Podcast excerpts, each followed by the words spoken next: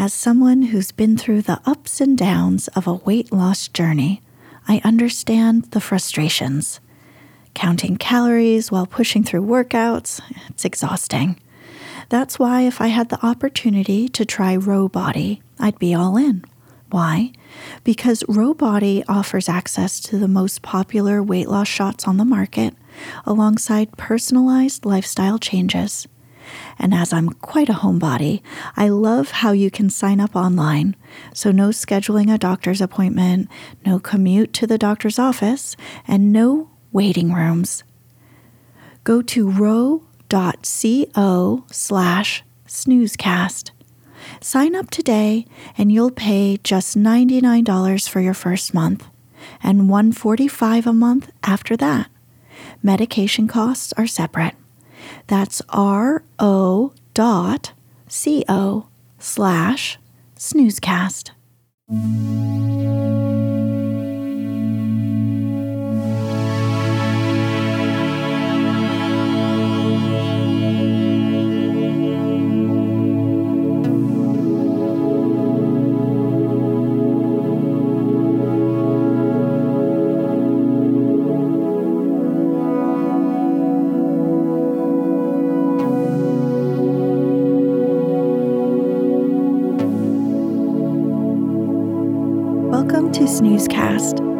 Podcast designed to help you fall asleep.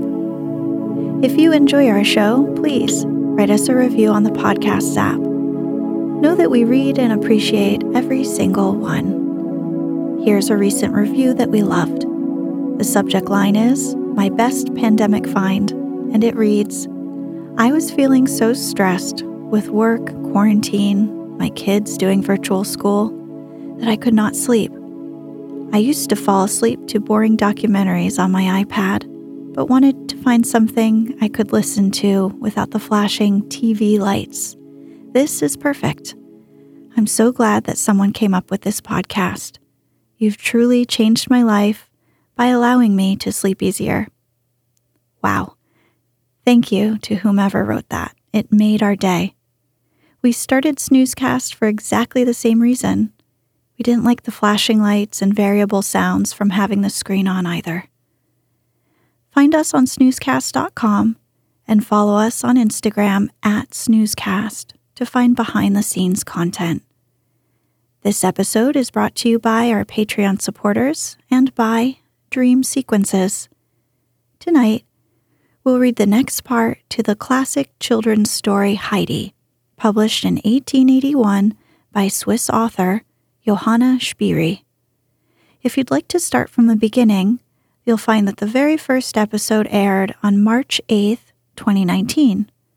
If you'd like to listen to the last episode before this one, it aired on August 24th, 2020.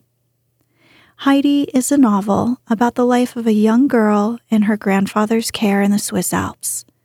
Heidi is one of the best selling books ever written and is among the best known works of Swiss literature. We'll pick up at the start of chapter 10.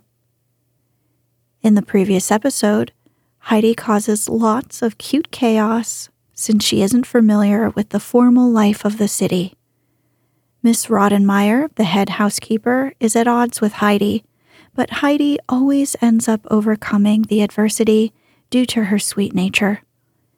Mr. Sesseman, Clara's father, comes home and Miss Rottenmeier tries her best to turn him against Heidi. Luckily, Mr. Sesseman uses his own perspective on Heidi, along with Clara's enthusiastic embrace of her, to let her stay.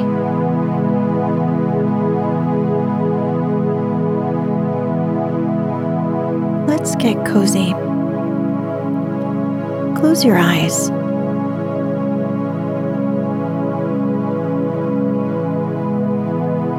Relax your body into the softness of your bed.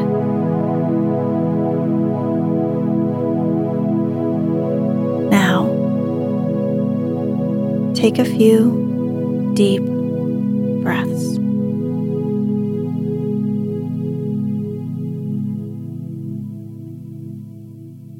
A grand mama. The following evening, great expectation reigned in the house. Tinette had put on a new cap. Sebastian was placing footstools in front of nearly every armchair, and Miss Rottenmeier walked with great dignity about the house, inspecting everything. When the carriage at last drove up, the servants flew downstairs, followed by Miss Rottenmeier in more measured step.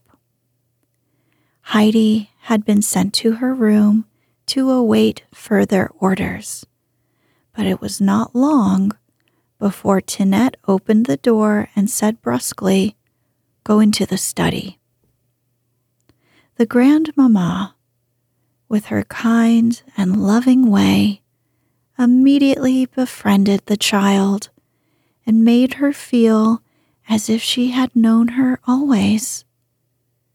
To the housekeeper's great mortification, she called the child Heidi, remarking to Miss Rottenmeier, If somebody's name is Heidi, I call her so.